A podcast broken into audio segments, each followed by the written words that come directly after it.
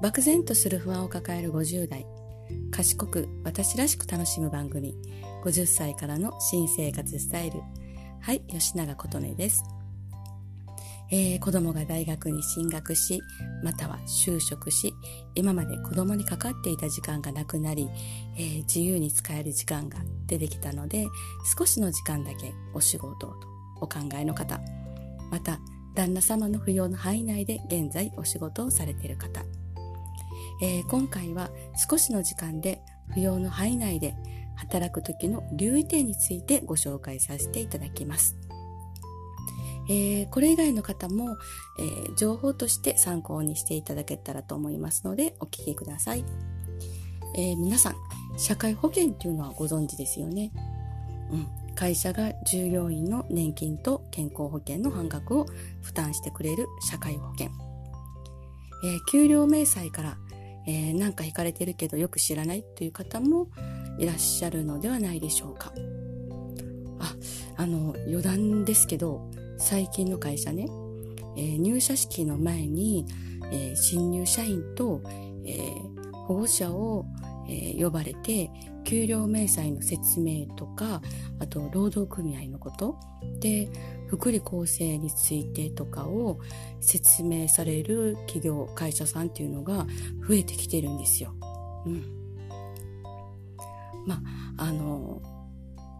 後々ね、あの、待遇とかについて聞いてなかったとか、あの、うん。で、そういった、まあ、問い合わせとかいうのが多かったりするみたいなので、でそれが、あの、ブラック企業じゃないかっていうような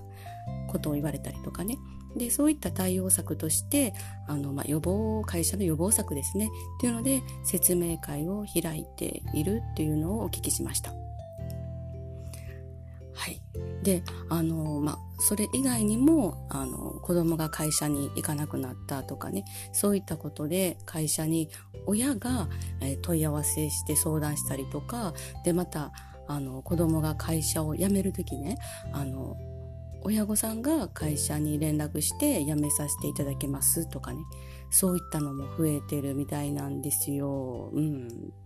ちょっと私たちの時代ではびっくりするようなことなんですけど、実際私もこういった、あの、会社に来なくなった従業員の親御さんから、えー、電話がかかってきたっていうのは何件かありましたね。はい。ま、あの、ま、余談でした。はい。えー、この社会保険、えー、会社に勤めたら誰もが入れるというわけではないんですね。入れる加入条件っていうのがあります。えー、説明しますね。正社員の所定労働時間の4分の3以上働かないと加入できないんですね。えー、この所定労働時間なんですが、えー、会社によって所定労働時間、正社員の所定労働時間っていうのは、えー、違います。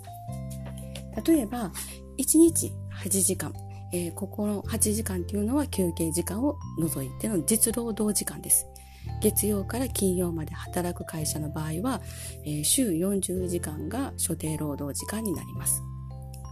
こちらに4分の3をかけて、えー、こちらの会社では週30時間以上働く場合は、社会保険に加入しないといけなくなります。えー、旦那様の社会保険に第3号として入っていたが、勤務時間が増え、正社員の所定労働時間の4分の3以上になったことから、旦那様の社会保険から外れて、ご自身の働く会社の社会保険に加入された方っていうのも、えー、いらっしゃると思います。えー、社会保険についてもう少し説明しますね。えー、雇用保険と労災保険っていうのがありますよね。えー、雇用保険っていうのは、えー、会社を辞めた時にもらえる失業給付金がこの雇用保険です。で、労災保険っていうのは仕事中や通勤中に怪我をした場合にもらえるのが労災保険です。えー、この雇用保険と労災保険っていうのはこの社会保険には入りません。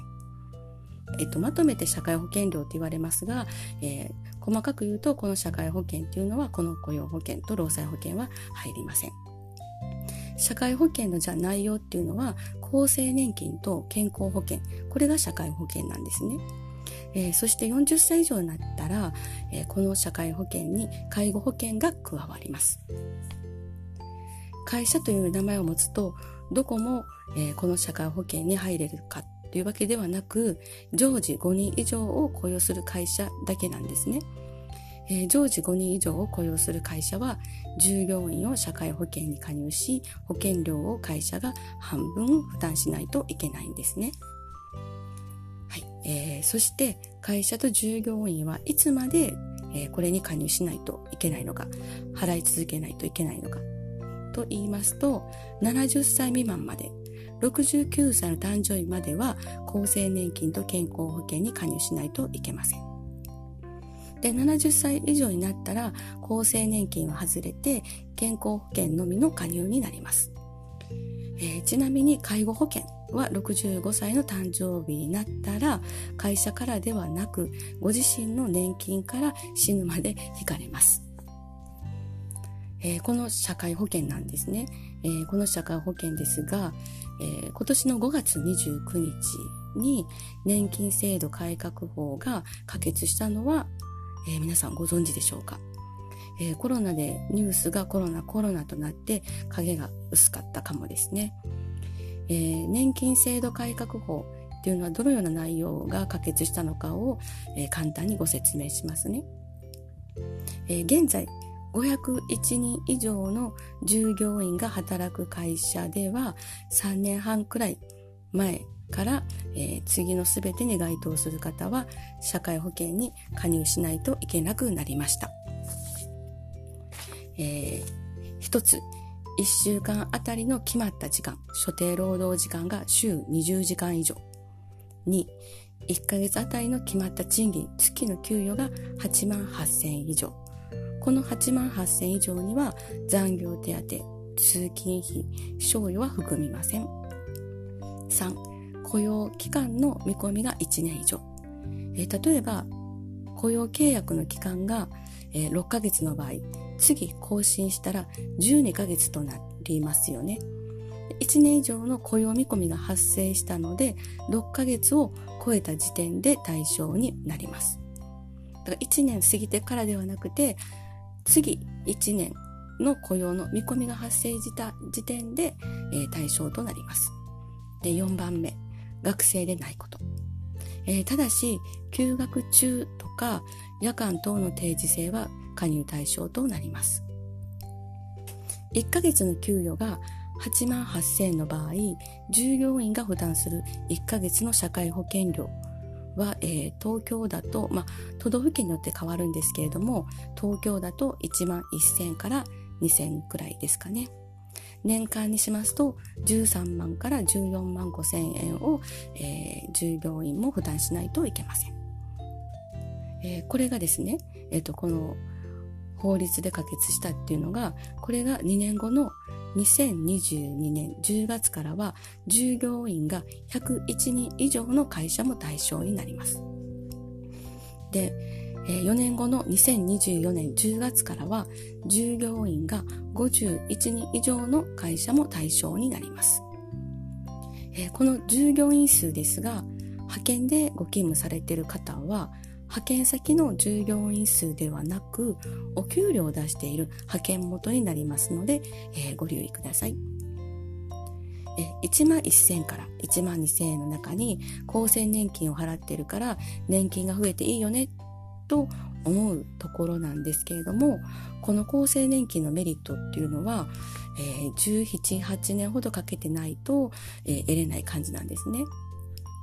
うんじゃあ50歳から加入するとなったらここに17を足して67歳まで働かないと、まあ、かけた分戻ってこないということですね。うんはい、えー、少しの時間だけお仕事をしたいとか、夫婦、えっと、旦那様の扶養の範囲内で現在お仕事をされている方、この週20時間以上、月8万8000以上に注意してご勤務ください。扶養の範囲内の130万円の壁とごちゃごちゃならないように少し整理しますね。1、週20時間以上。2、8万8000以上。こちらには残業手当、通勤賞与は含みません。3、雇用期間の見込みが1年以上。4、学生でないこと。の全てに該当せず、年収が130万円未満、えー、こちらは年収なので残業少量等も含みます。年収130万未満であれば、旦那様の扶養内で社会保険に加入せず、扶養の範囲内で働けます。はい、えー、扶養内で働く時の留意点、社会保険をご紹介しました。いかがだったでしょうか？えー、お聞きになられた方で、ちょっと私該当するところあるし、もしかしたらと思う方は、えー、一度、えー、調べて確認してみてください。え1万円多く働いても結果社会保険で引かれたら一緒ですね。うん、はい、え、誰かのため何かのために頑張ってきた皆さん、えー、脳も体も元気なうちに少し働いて自分の欲しいものや習い事旅行自分に投資してみてはいかがですか？はいはい。じゃあ、えー、落ちている口角を少し上げて、心地よい自分を一緒に作りましょう。新生活スタイルに向けて。最後までご視聴ありがとうございました。吉永琴音でした。ではまた。